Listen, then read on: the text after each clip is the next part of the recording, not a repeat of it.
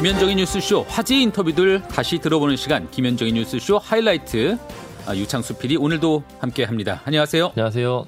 네 지난 주일이었죠. 어, 삼성 이건희 회장이 세상을 떴습니다. 뭐 누구에게나 뭐 빛과 그림자가 있겠지만 오늘날의 삼성 그리고 그 삼성을 일군 이건희 회장의 경우에는 빛과 그림자가 더 밝고 또는 더 짙을 수밖에 없을 것 같아요. 뭐 코로나19 때문인지 비교적 차분하게 뭐 작년엔 진행됐던 것 같고요. 네. 2014년 5월에 급성 심근경색으로 쓰러져서 6년 넘게 장기 입원 치료 중이었다가 이번에 어, 별세하게 됐는데요. 향년 78세였고요. 어, 아시다시피 뭐 삼성은 압도적인 국내 최대 기업이고 또 그 삼성 그룹의 총수가 사망을 한 것이기 때문에 세계적인 관심을 모았죠. 어, 이건희 회장이 국내 1, 2위를 다투긴 했지만 세계적인 기업은 아니었던 삼성을 어, 자기 재임 중에 지금 매출 790조에 달하는 아, 자산 규모 790조에 달하는 글로벌 기업으로 키운 장본인이기도 하고요. 예. 또 어떤 언론을 보니까 이렇게 표현을 했더라고. 흑백 TV 만들던 기업을 지금 세계 TV 시장 1위로 만들고 반도체 1위로 만들고 뭐 그런 기업으로 키워낸 인물로 많은 분들이 기억을 하고 있는데요. 어, 그럼에도 불구하고 조용하게 이렇게 장례가 치러진 거는 뭐 오랜 와병 때문이기도 했지만 어, 이, 어느 정도 예측을 했던 것 같아요. 그렇죠. 예. 예, 그래서 뭐 재미있는 일이지만 몇 년 전에 썼던 기사가 그냥 날짜만 바꿔서 다시 나오면서 그 오류가 생기는 경우들도 있었고요. 이미 돌아가실 것을 예측을 한 언론사들이 예, 미리 썼던 기사를 미리 써놓던 것들이 좀 덜어 있었어요. 많이 예, 있었어요. 예, 그 예. 날짜를 다 못 고치고 기사가 나오기도 하고 뭐 그런 해프닝도 있었고요. 네.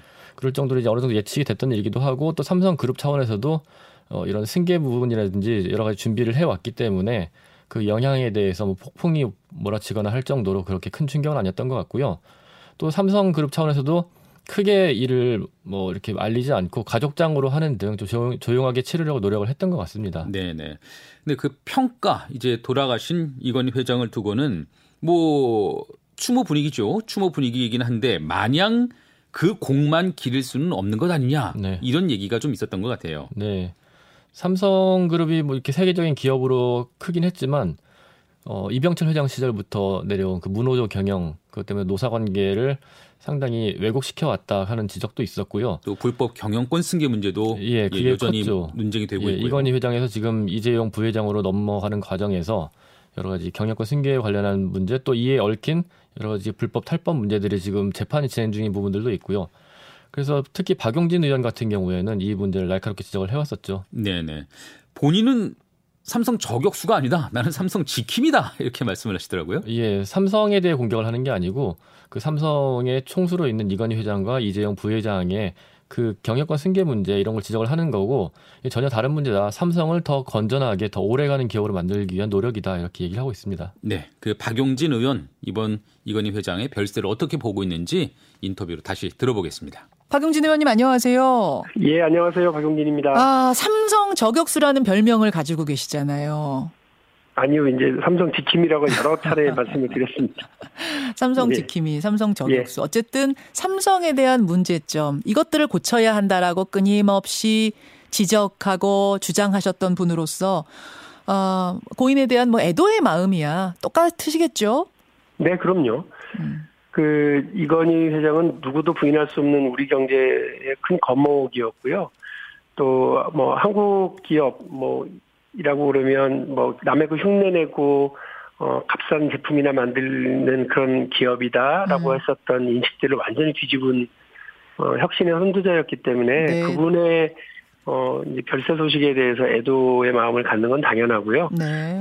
어, 그, 그러나, 어, 이분이 개인적으로, 그러니까 기업과는 무관하게 개인적으로 보여줬었던, 음, 어, 잘못된 방식은 더 이상 반복돼서는 안될 음. 일이기 때문에, 제가 어제 주목했던 건, 그 이전과는 다른 새로운 세대, 3세대, 4세대의 경영진들이 이제, 어, 맨 앞에 서게 됐고, 음, 새로운 경제 리더십이 우리 경제를 선도할 시기가 됐구나라고 하는 음. 그런 생각이었어요. 뭐, 세대 교체, 이렇게 얘기할 수 있을 텐데, 예, 예. 네, 그렇습니다. 애도의 마음은 마음대로 갖고 또 하나 우리가 주목해야 할 것이 우리가 흔히 재벌이라고 불렸던 그 기업들의 이제 세대 교체가 다 이루어졌구나 그 부분을 주목하라는 말씀이세요.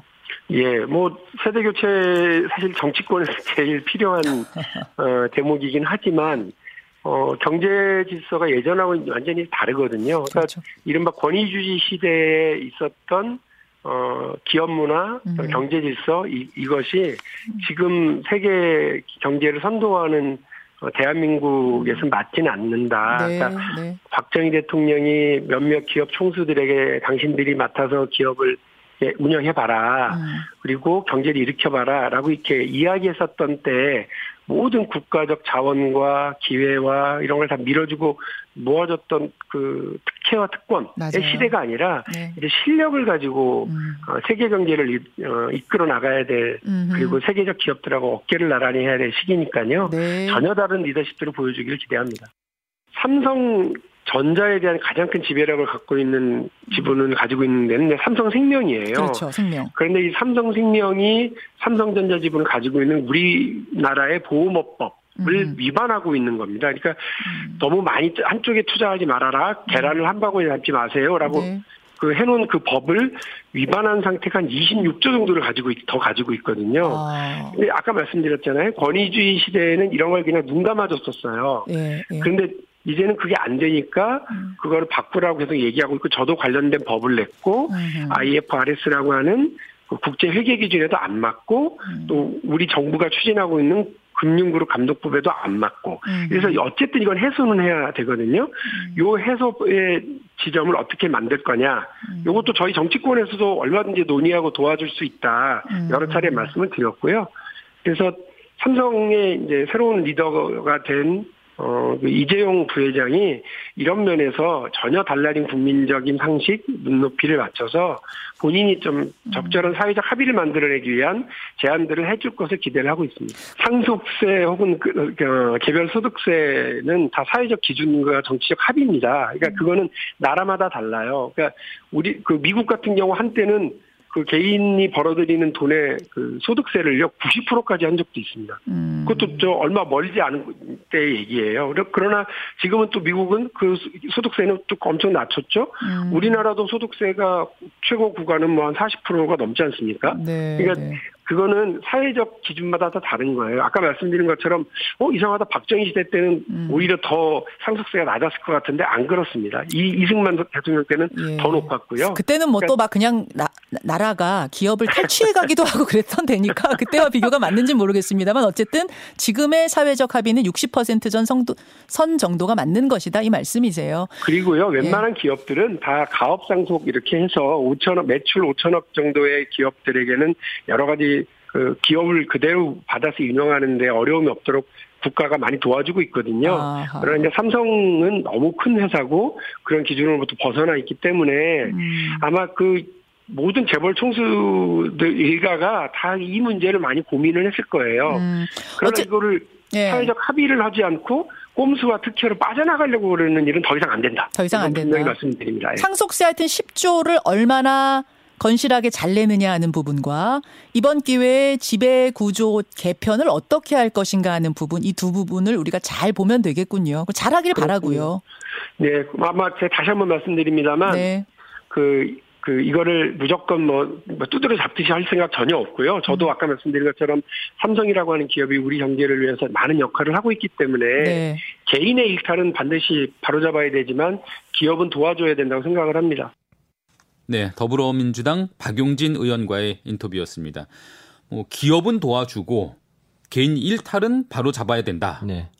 뭐 당연한 말이죠. 당연한 말인데 사실 워낙 얽혀 있는 문제라 현실에서는 그 해법이 간단하지만은 않은 것 같아요. 예, 당장 화제가 되고 있는 상속세만 봐도 이건희 회장의 주식 재산만 18조 원에 달한다고 하죠. 네, 이게 네. 그대로 상속세를 납부하게 되면 11조 원을 상속세를 내야 되고요.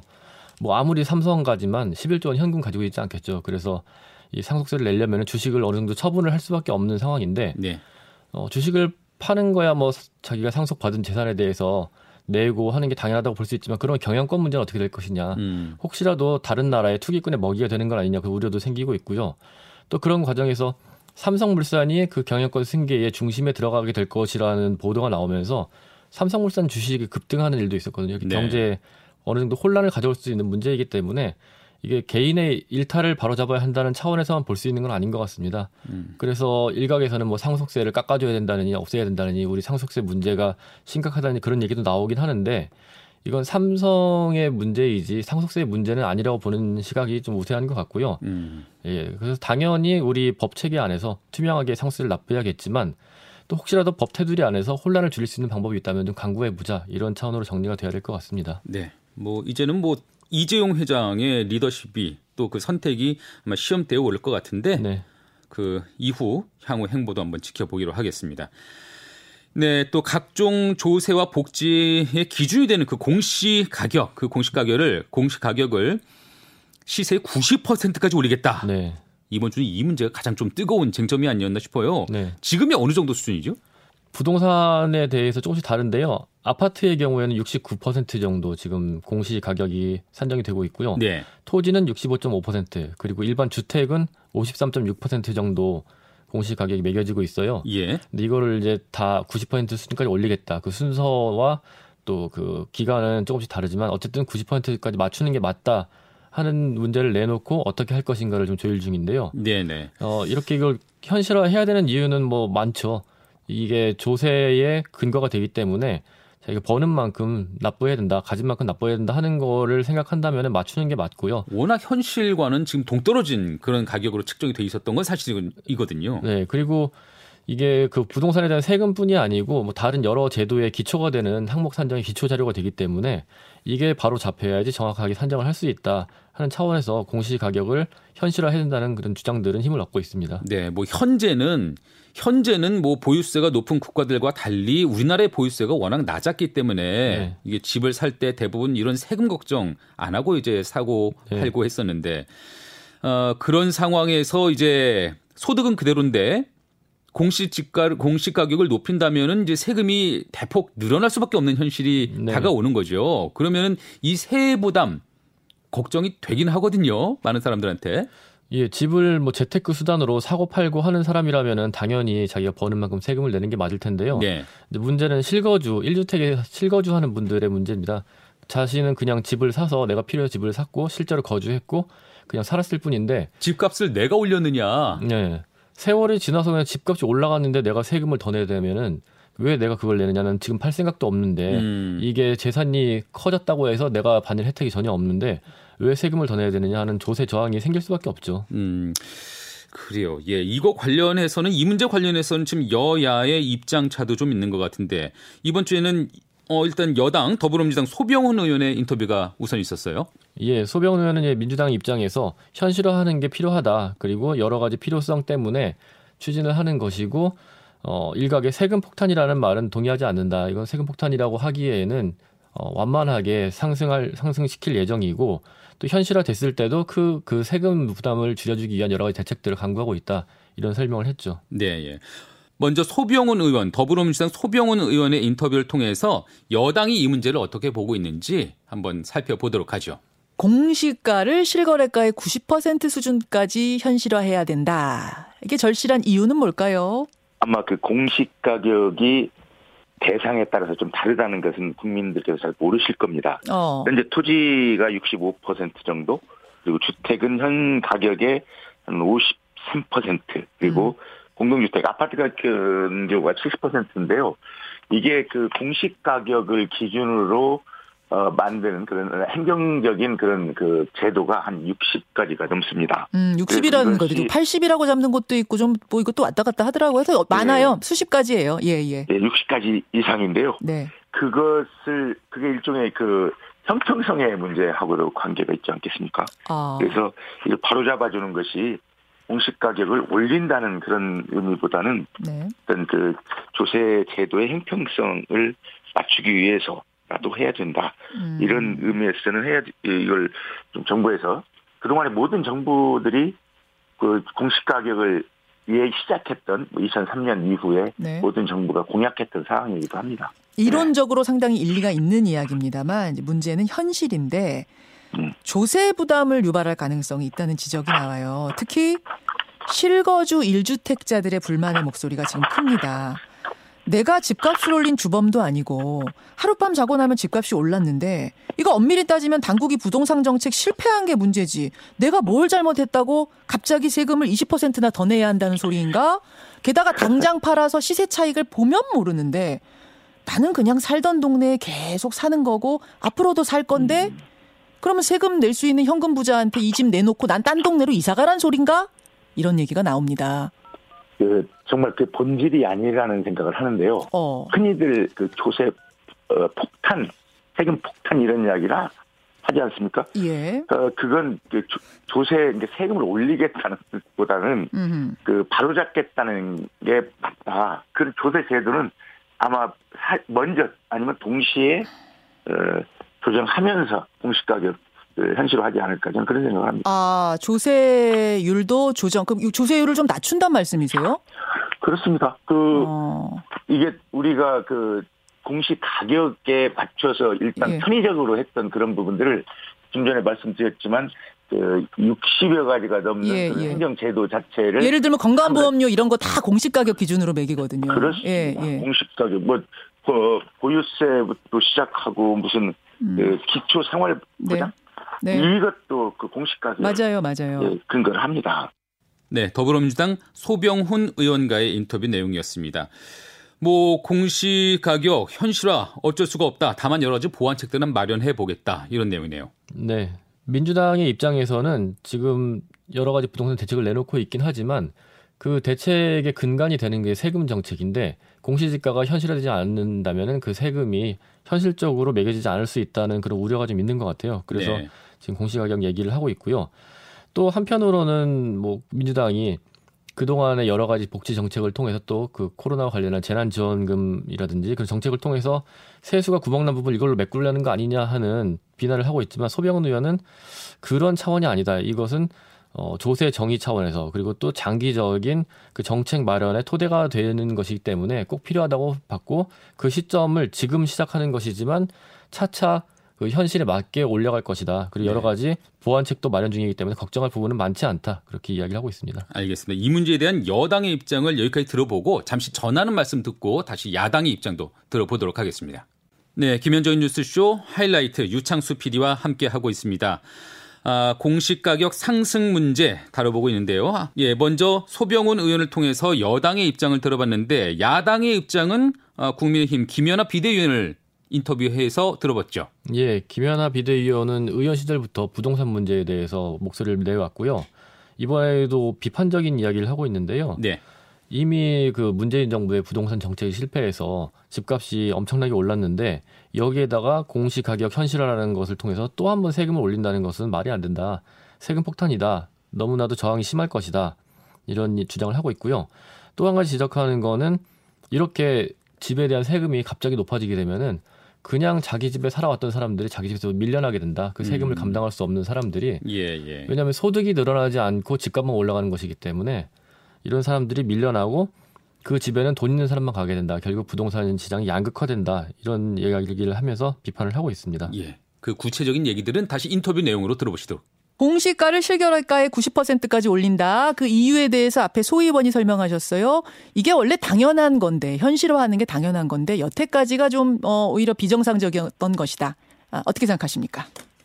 아, 저는 먼저 공시가격 현실화에 대한 필요성에 대한 공감합니다. 네. 아, 그런데 지금 이제 주택가격 수준이 정상인지, 아, 저는 상당 부분, 어, 지금의 주택가격 수준은 정책 실패로 인한 거품이 있다고 보고 있습니다. 어허. 어, 그런데 이 거품을 바탕으로 현실화를 한다는 것이 저는 어, 정부가 결국은 투기꾼이 올려놓은 가격을 인정한다는 것인데 이게 정당한 건지 잘 모르겠고요.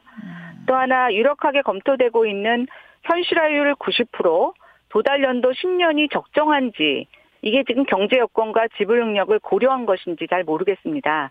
결국 현실화의 속도와 타이밍에 대한 부분은 면밀한 검토가 필요하다고 생각이 되는데요. 네. 지금 코로나로 국민 모두가 되게 어렵지 않습니까? 예. 아, 이미 주택 가격이 많이 올라서 현실화율을 하나도 조정하지 않아도 세분함이 늘어납니다.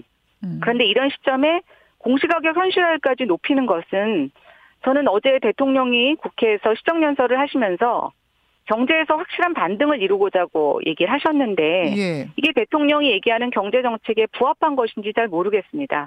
자칫 어, 전문가들의 어떤 이론이나 공무원들의 탁상 공론에서 나온 것이 아닌지 혹은 공시가격 현실화라는 것이 일종의 꼼수 증세, 즉 장만한 국가 재정을 메우려는 증세의 그럴듯한 변명은 아닌지 조금 어. 의구심이 듭니다. 지금부터 이제 10년 로드맵을 잡고 있는데요. 네. 아, 2019년과 20년에 문재인 정부 들어서 국가주택의 공시가격 현실화율을 굉장히 많이 높인 바 있습니다. 네. 그리고 뭐 잘 아시다시피 최근 3년 동안 주택 가격이 서울의 주택 가격이 뭐 한 50%가 올랐느니 평균 주택 가격이 10억이니 뭐 이런 얘기가 나오지 않고 있으니까 음흠. 아 그러면 사실은 지금은 현실화율을 하나도 건드리지 않아도 각각 주택을 갖고 있는 사람들의 세부담이 굉장히 늘어난 상태인데요. 이미 늘어나 있다. 아. 그렇죠. 예, 그런데 어, 지금 여러 가지 주택 가격 정책에 대한 실패와 또 임대차 3법을 밀어붙임으로 인해서 시장에 여러 가지 혼란이 일어나고 있는 이 시점에 저는 공시가격 현실화율을 이렇게 꺼내고 이거를 좀 일정에 밀어붙이겠다고 얘기하는 것 자체가 저는 맞지 않다고 보고 있고요. 90% 현실화를 주장하시는 분들의 큰 목표 중에 하나는 이런 것도 있어요. 뭐냐면 어, 공시가를 올리면 세금 감당이 안 되는 다주택자들이 집을 내놓지 않겠느냐. 그러면 시장에 물건이 많이 쏟아지고 그러면 자연히 부동산 가격이 내려가지 않겠느냐. 집값 떨어지지 않겠느냐. 이런 어 부동산 안정화에도 이바지할 거라는 주장. 이건 어떻게 생각하세요? 네, 근데 그 저희가 조세로 집값을 낮추는 것은 이미 경제 정책이나 여러 가지 사례에서 실패한 방법이고요. 저는 정말 단순하고 단편적인 접근이라고 생각합니다. 어. 설사 다주택자가 매물을 내놓는다고 가정을 할때 예. 과연 이걸 누가 살 거냐? 아, 저는 일단 다주택자 매물이 나오면 네. 주택 수요가 없는 지역은 매수자가 없어서 가격이 떨어질 겁니다. 어허. 그런데 누구나 들어가 살고 싶은 수요가 많은 지역은 결국은 보유세 부담을 감당할 수 있는 사람들이 다시 살 겁니다. 그럼 다시 현금 부자들만 그 동네 들어가 산다? 그렇죠. 약간의 가격 조정은 있겠지만 예. 결국 저는 인기 지역의 주택은 이제 아무나 살 수 없는 주택이 되어버려서 음. 주택 가격의 양극화를 더욱 심화시킬 건데요. 양극화가 최근- 더 심해진다. 어. 최근 서울에 아파트를 외국인들이 사기 시작했다는 기사를 보았습니다. 네. 국내 주택대출 억제의 반사 효과로 외국인들이 그 빈틈을 비집고 들어오는 건데요. 음. 서울의 집값이 그동안 전국구의 어떤 뭐 투자 대상이었다면 이렇게 될 경우에는 글로벌 자본가들의 투기 시장이 될 수도 있습니다. 그리고 허허. 이렇게 보유세를 높이게 되면 네. 또 인기 지역은 전세 수요도 많아서 임대료에 전가될 가능성도 있습니다. 네. 국민의힘 김현아 비대위원과의 인터뷰 내용이었습니다. 어, 김연아 의원, 뭐 공시 가격이 음, 시세를 반영해서 그 공시 가격이 높아지면 오히려 복지 혜택을 못 받게 되는 사람들이 늘어날 수 있다. 이런 지적도 하고 있고요. 예, 아까 말씀드린 것처럼 공시 가격이라는 것이 그 부동산에 대한 뭐 재산세라든지 아니면 종부세라든지 이런 것들에 대해서만 적용이 되는 것이 아니고 어느 얼마 얼마나 되는 집을 가지고 있느냐 하는 것을 보여주기 때문에 네. 다른 여러 복지 정책의 기- 기준이 되거든요. 그래서 뭐 건강보험이라든지 기초연금이라든지 대략 한 60여 가지 항목을 산정하는 기준이 된다고 그래요. 네. 그렇기 때문에 가만히 있는데 공시 가격만 올라가서 그 재산이 많은 걸로 그 파악이 돼서 복지 혜택을 받던 것에서 탈락하는 사람들이 생길 수 있다 하는 우려가 있는 것 같고요. 어 그럼에도 불구하고 이것을 현실화해야 된다. 그러니까 현실화하는 게 맞다 하는 것에는 여야가 그렇죠. 예. 예, 예. 인정을 합니다. 근데 그 속도라든지 시점에 대한 문제인 것 같고요. 또 한 가지 쟁점은 지금 문재인 정부의 부동산 정책이 그동안에 계속 실패했다는 얘기를 듣고 있는데 그래서 여러 가지 정책을 내놨음에도 불구하고 전세 가격 폭등이라든지 어, 아파트 강남이라든지 이런 아파트 가격 상승을 막지 못하고 있는데 여기에 대해서 또 하나의 부동산 정책으로 나오는 게 공시가격 현실화 아니냐 하는 지적을 하고 있어요. 공시가격이 올라가서 세금이 좀 부담스럽게 되면은 다주택자가 세- 그 집을 내놓지 않겠느냐 음. 그러면 부동산 가격 잡지 않겠느냐 하는 기대를 가지고 하는 거 아니냐 야당에서 이렇게 지적을 하고 있고요 여당에서는 그런 계산까지는 아니다 하는 얘기를 하고 있는데 이게 또 하나의 부동산 대책으로 받아들여지는 기류가 있어서 좀 경계하고 있는 것 같습니다. 예, 뭐 부동산 문제에 대해서는 현실을 반영한 제대로 된 대책이 나오기를 바라는 점 이거에 대해서 뭐 여야가 목소리가 다를 리는 없겠죠. 예, 알겠습니다. 다음으로 들어볼 인터뷰 또 뭐가 있을까요? 김현정 뉴스쇼가 이번 주에 개편을 하면서 여러 가지 코너들을 새 단장을 했는데요. 어, 월간 코너가 있었어요. 네. 정치권의 한 달 앞을 내다보는 시간인데 그동안에 뭐 유인태 국회 사무총장 그리고 고 정두현 전 의원 박지원 의원 지금 예, 국정원장 예. 되신 예, 박지원 이런 의원도 분들이 있었고. 나와서 좀 정치를 길게 내다보는 그런 시간이었죠. 예. 이 월간 코너도 조금 새 단장을 하면서 그 라인업을 새로 만들었습니다. 그 중에 한 분이 이번에 출연한 우상호 의원인데요. 예, 우상호 의원의 월간 데뷔 인터뷰. 예, 우상호 의원 같은 경우는 이제 사선 의원이고 민주당 중진이고요. 또 여러 정책에 좀 앞장서는 인물이기도 하고 무엇보다도 지금 서울시장 후보군에 올라와 있는 그렇죠. 인물이에요. 예, 예. 그래서 본인이 어느 정도 그 당의 입장이라든지 이런 것에 할 말이 많은 분이기 때문에 적절한 시기에 잘 모신 것 같습니다. 예, 본인이 후보군으로 거론되고 있는데 이제 며칠 전에 더불어민주당은 서울시장 또 부산시장의 후보를 낼 것이다. 귀책 사유가 있음에도 불구하고 낼 것이다라는 방침을 이제 분명히 한 것 같아요. 그런 쪽으로 가닥을 잡고 당원들의 의견을 묻겠다는데 결국 그 수순을 밟고 있는 걸로 보이죠. 예, 예. 어, 우상호 의원 이제 뉴스쇼 월간에서 고정 출연을 맡게 된 고정 출연하게 된 우상호 의원의 인터뷰 다시 들어보도록 하죠. 그 어, 화제를 좀 돌려보죠. 네. 이제 국감이 거의 끝나갑니다. 네. 이번 국감에서 가장 뜨거웠던 장면 꼽으라면 대부분의 분들이 윤석열 검찰총장 대검 국감을 꼽으시더군요. 네.